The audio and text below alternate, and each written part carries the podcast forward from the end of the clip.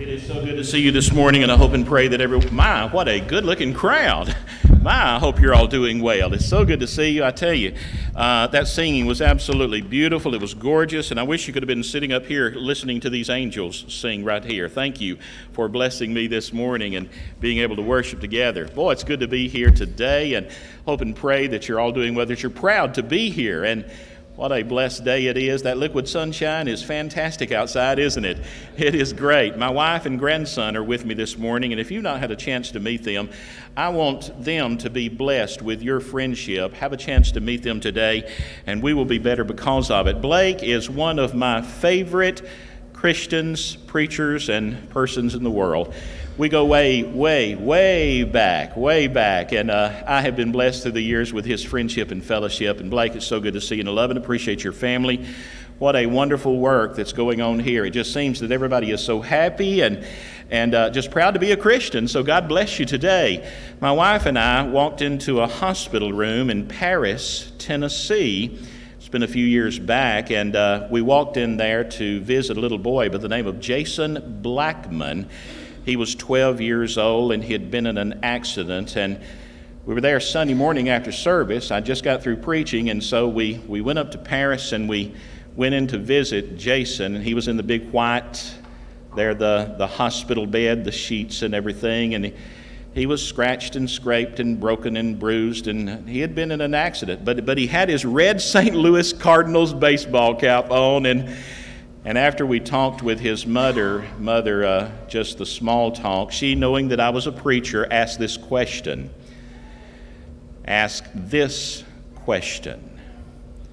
Mister Posey, she said, what's a person to do living in a world like this? And she gestured toward her son.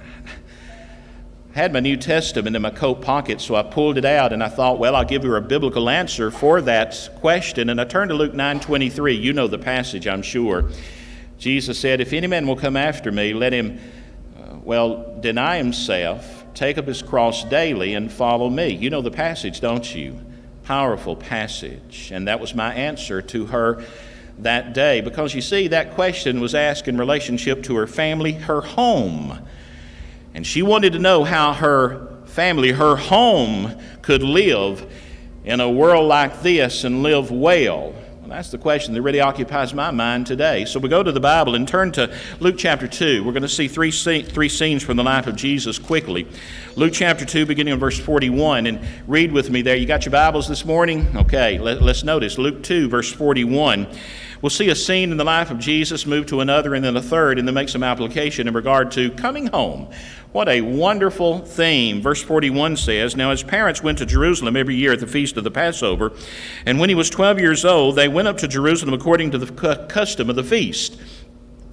A Jewish male, a boy that turned twelve years old in Judaism became, have you ever heard the term bar mitzvah? He became a bar mitzvah. That's the Hebrew word, the son of the law.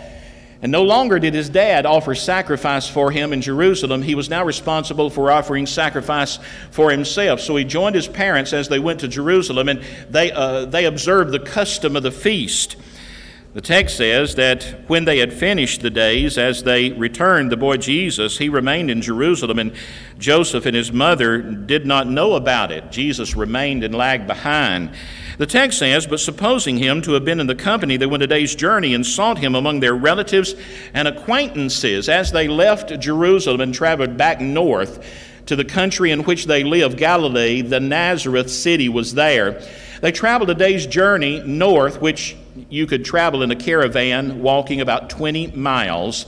They broke for camp that evening, and they began to look for Jesus. They thought he was with the relatives, the kinfolk, somewhere in this crowd, but when they began to look for him, they didn't find him. Jesus, where are you? And, and they couldn't find him. So the text says, when they did not find him, they returned to Jerusalem seeking him.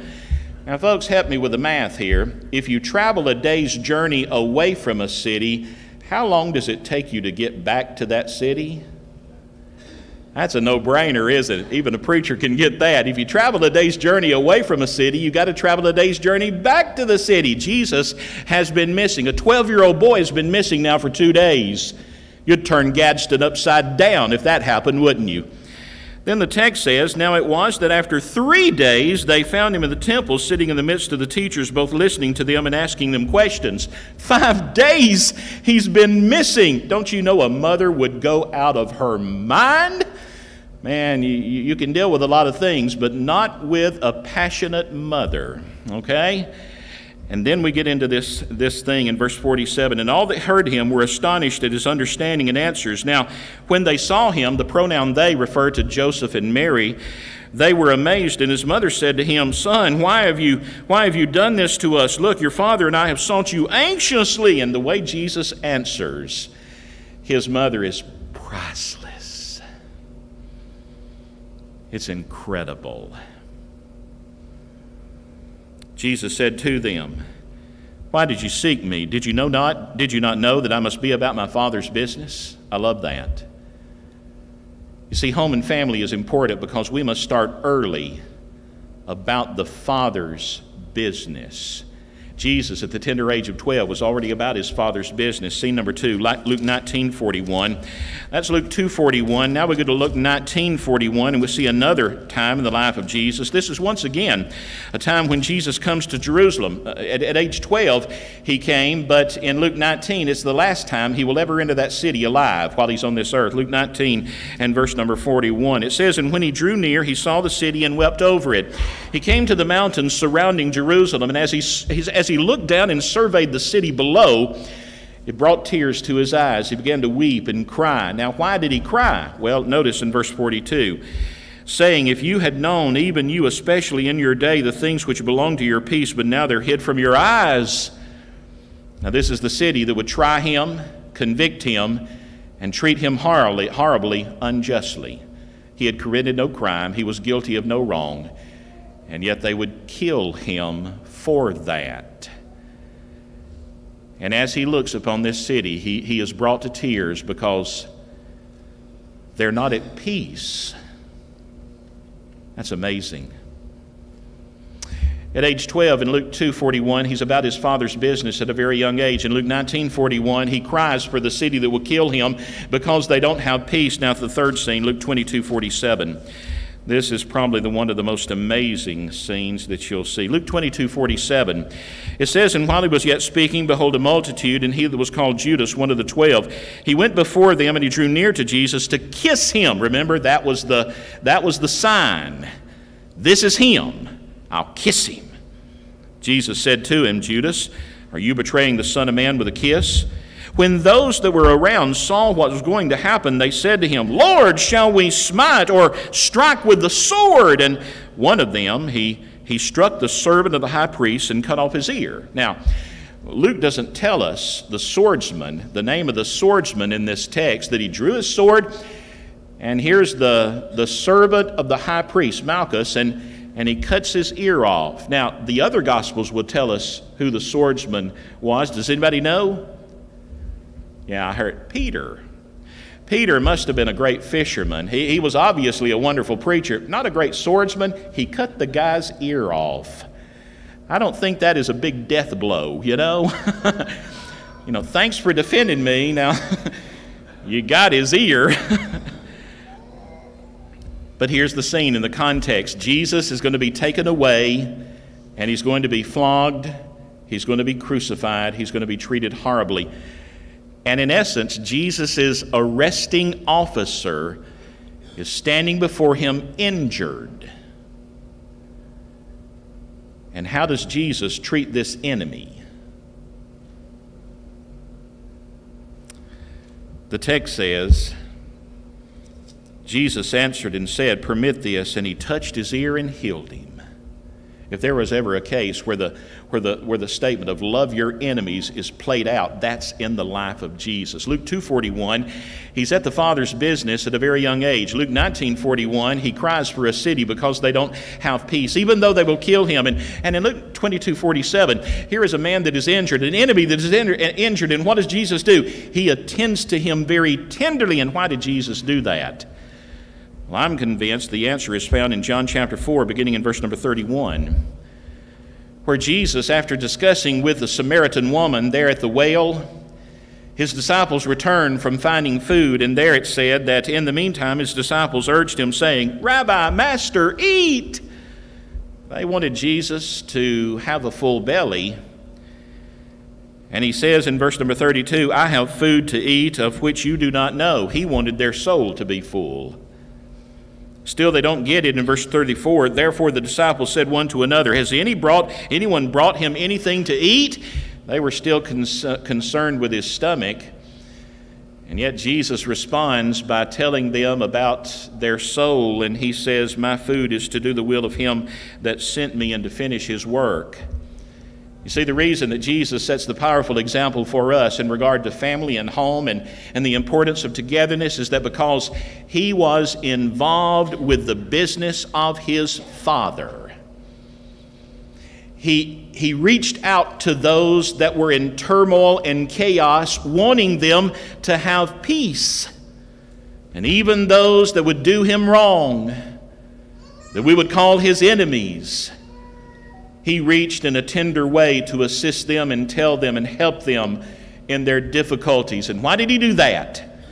Because you see, his reason on this earth was to do the will of the Father, to be involved in his work. And I commend that to you this morning. If you're truly going to be at home and anticipate that great homecoming in heaven, may we be like Jesus. Now, the question is, for the next few moments, why should we be like Jesus? Can I take this off? Okay. Why should we be like Jesus and do as he has done? Why should we make Jesus our master as he was involved in doing the master's work? Well, there are three reasons this morning. Number one, you see, the master provides us with life. With life. How do we know that? Well, we understand by making Jesus our master, he provides us, number one, with life. Listen to him in John ten and verse number ten, "I have come that they might have life and that they might have it more abundantly." The passage that was read by the brother this morning, quoted by the brother from John fourteen, Jesus said, "I am the way, the truth, and the life. No one comes to the Father except by me." Paul said in Galatians two verse twenty, he said, "I am crucified with Christ, nevertheless I live, yet not I, but Christ lives in me." Folks, if we're really going to be about the Father's business and do the will of the Father, involved in family and coming home and being together and being the church in a very powerful way in this community, we, we must, number one, have life from the Master. But number two, we've got to also understand the Master provides us with, with law. In the Posey home growing up, one of my responsibilities on the farm was to collect all the garbage from the barn, the house, the everywhere, and make sure that it was in the proper receptacles, and you know, that was one of my duties, one of my chores. Dad came through the the den one day and he said, "Son, have you taken out the garbage?" "Not yet, Daddy," I said. He said, "Well, go and do it now." I said, "Why?" You know how, it, every dad in here knows how you respond, don't you? Because. And folks, I'm ignorant in a lot of things. Might be stupid in some areas, but on that day, I was just plain dumb, okay?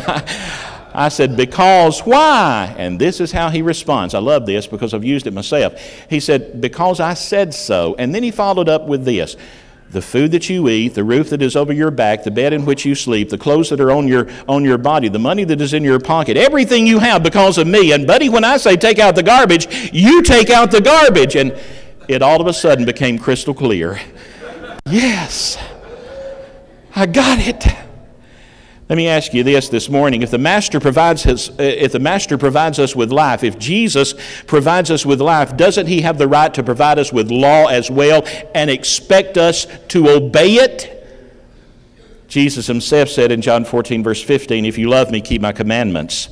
He's the author of eternal salvation unto all them that obey him, Hebrews five and verses eight and nine. Oh, we love to obey the Master. The best sleep that I've ever received is when I lay my head down on the pillow at night, knowing that I have done everything in word, thought, and deed to fulfill the will of the Master. But then number three, the Master also provides us with liberty. The truth shall set you what? You know John eight thirty-two. In that same chapter, Jesus said, "And if you're free, you are free indeed." Sin causes guilt, and it incarcerates us. It doesn't, and it shouldn't incapacitate us, because we go to God in confession, repentance. We ask Him for forgiveness, and the promise of God is this: He will forgive our sins and cleanse us from unrighteousness when we're in the light with Him. First John one, verses five through ten. It's important that we recognize that, number one, to do the, to, to, to do the master's will, we must uh, make Christ our master. That's, that's home, and that's, that's coming home. We, we renew our allegiance to the master. But secondly, not only do we make Christ our master, but number two, let's make service our mission. Renew our allegiance to serving our Lord. John, the thirteenth chapter, that's the scene of the Last Supper. The disciples and Jesus are gathered in that upper room, and there they observe the Passover feast. At one point during that feast, Jesus arises from the, from the meal. He goes and he, he, he takes a towel. Remember the scene? He wraps the towel around his waist, taking a basin of water, and then he begins to do something very humble to the disciples. Do you remember what happened? Yeah, he began to wash their feet, didn't he? Now, that was a custom. It was reserved for a time. It, it was also in connection with the Passover feast, because they had purified themselves and they had come to the room, and the last thing that really needed to be purified were the things that they walked in on. And so Jesus, in humbly attending to them, He says in verse number thirteen through fifteen, He's setting them an example. He said, "I have set you an example that you, do, that you should do as I have done to you." So you, you, in essence, go and serve other people. Serve other people. I want to give you a little homework. In James, the first chapter, in verse number twenty-seven, listen to this. Listen carefully. James said this: "Pure religion and undefiled before God and the Father is this, to visit the widows and the orphans in their affliction, and to keep yourself unspotted from the world." Beautiful instructions for Christians today. Have you ever investigated the word visit? To visit the widows and orphans in their affliction? Do some homework and, and look at that word visit. It's very interesting, because it's the very same word from which we get the word elder. Powerful. What's James saying? Folks, it's not me, myself, and I. We're in this thing together.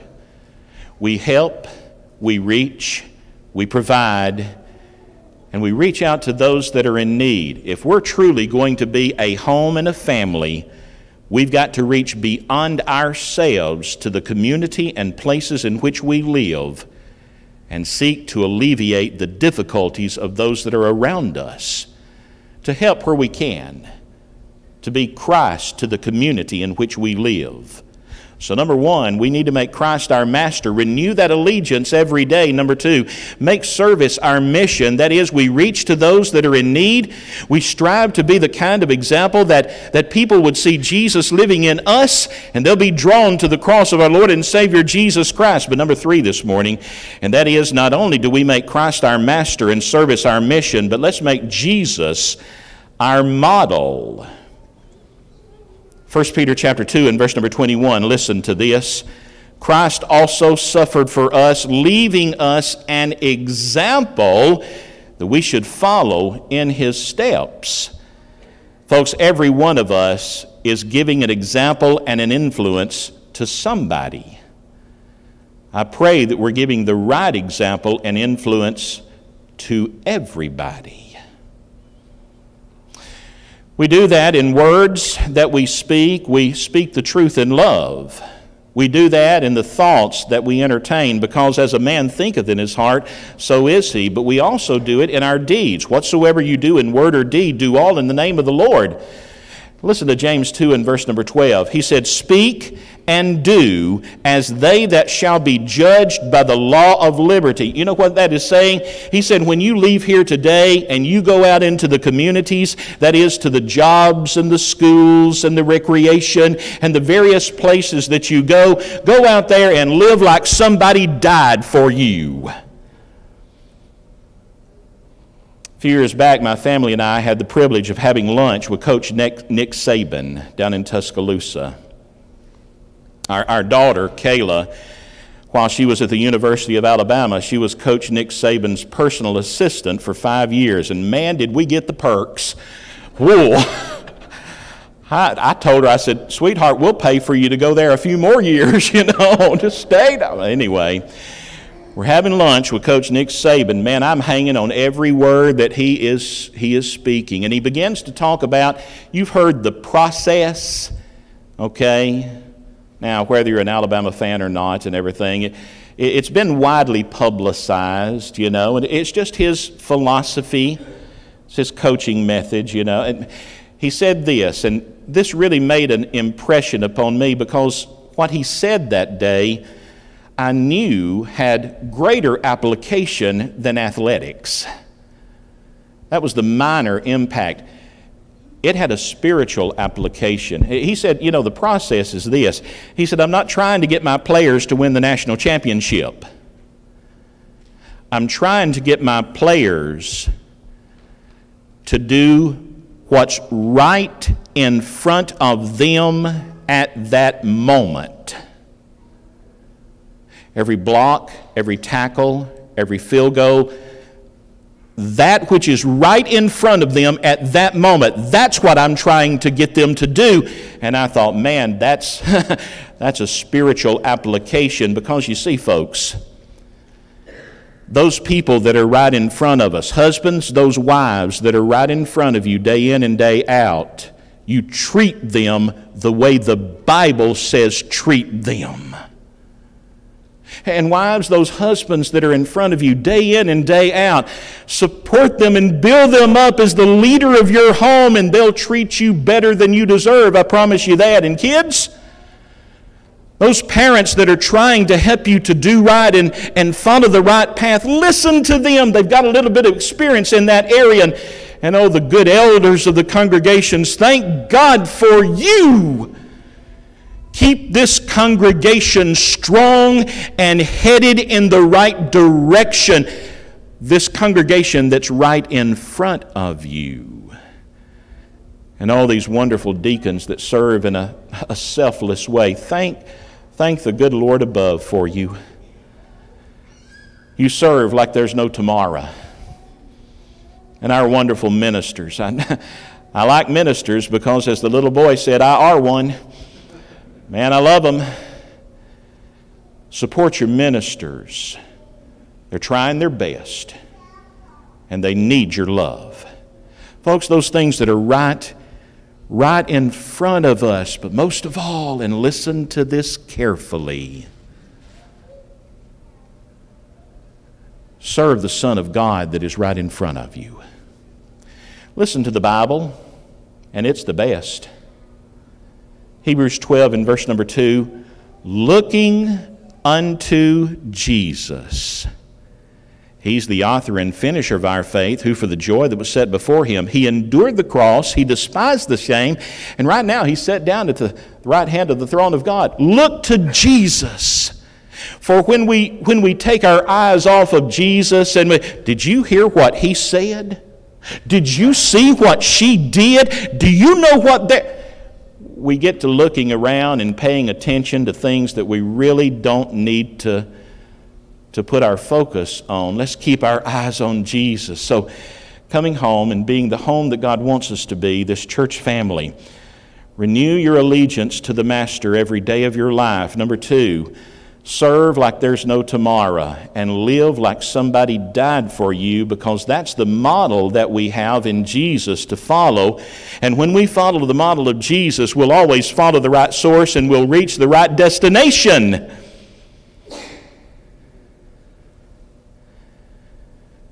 Two days before my wife and I walked into that hospital room in Paris, Tennessee, two days before, we were traveling Highway forty-five North through Tennessee. And I saw up ahead on the side of the road a station wagon, and you know how people used to put, pick up aluminum cans on the side of the road, you know, to make some extra money? You remember that? You know, some still do, but here's a family on the side of the road, and they're picking up aluminum cans, I guess, to maybe pay the rent that month. I, I, I don't know, but uh, I slowed down. And as I passed that station wagon, my wife and I were in the car.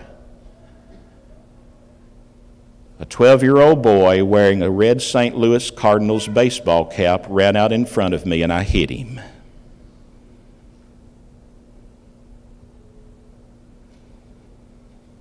And ne'er shall I forget it. It was the right front fender, and it's an eerie sound to hear a body rolling over the hood, the roof of your vehicle, to only look in your rearview mirror and see someone hit the asphalt very hard and lay very still.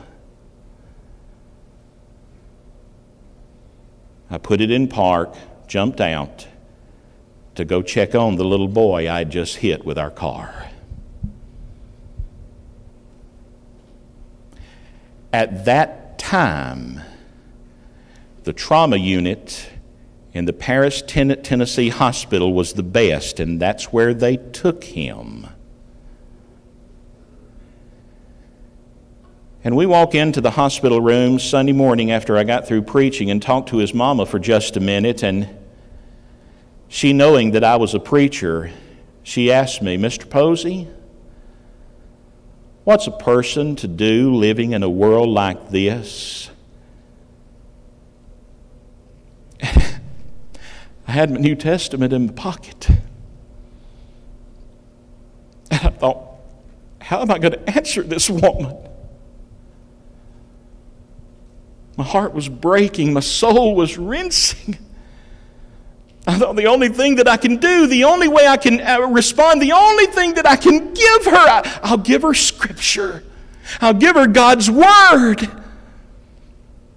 And I turned to Luke nine, verse twenty-three, and I said, "If any man will come after me, let him deny himself, take up his cross daily, and follow me." I didn't know where else to go but to God's Word.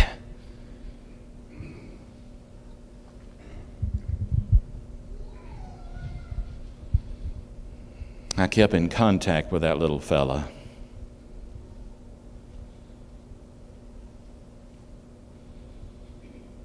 And about five weeks later, I baptized him into Jesus Christ.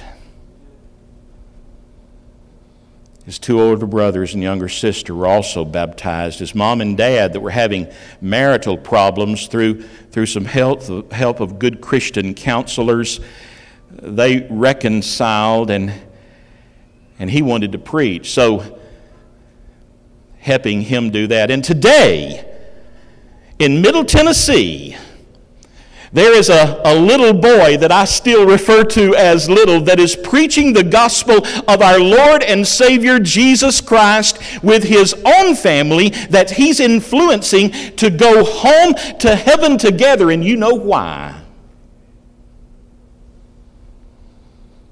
He saw the importance of family and home as priority in his life, so what did he do?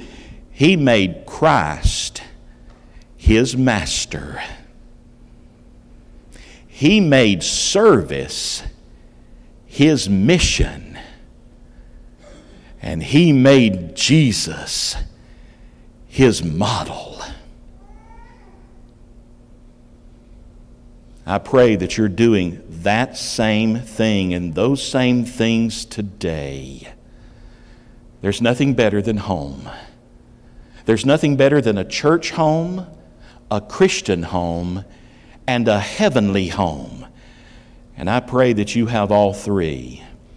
But if there is some reason that you have drifted away, Maybe you've never begun the journey and you need to, through a living faith, repenting of your sins, confessing that Jesus Christ is the only begotten Son of God, that you would be willing to submit to baptism in water by immersion so that the blood of the Son of God can be applied to your soul and your sins can be washed away. You'll be added to the Lord's church and you can go on your way with a smile on your face, a gleam in your eye, and a skip in your step, on your way rejoicing.